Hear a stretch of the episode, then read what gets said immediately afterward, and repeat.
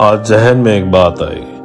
अक्सर देखा गया है कि जब लोग एक मुकाम हासिल कर लेते हैं, उनमें एक रुतबा आ जाता है। उनका जो एटीट्यूड है, वो चेंज हो जाता है दूसरों की तरफ़। अब इसी टॉपिक पे मुझे बहुत बड़ी सीख मिली थी। जब मैं यूके में था, ये कोई बात है 2004-5 की, मैं वहाँ पढ़ने और कुछ काम करने गया था। तो एक बार ही मैं गुरुद्वारे गया और वापसी में मैंने एक टैक्सी ली। अब जो टैक्सी जो चला रहे थे, उनके जो ड्राइवर थे, वो एक अफ्रीका से थे, बड़े एक मिडिल एज आदमी थे और वो असाइलम में वहाँ यूके में थे। अब बातचीत में पता चला कि वो एक्चुअली अफ्रीका में एक बहुत बड़े प्रोफेसर थे केमिस्ट्री के और बस जो हालात चेंज हुए तो उन चक्कर में उनको यूके आना पड़ा और ड्राइवरी करनी पड़ी।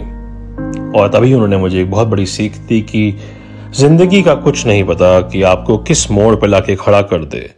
सो जिन कंधों पे आप खड़े हुए हैं, उनको ना भूलें बस।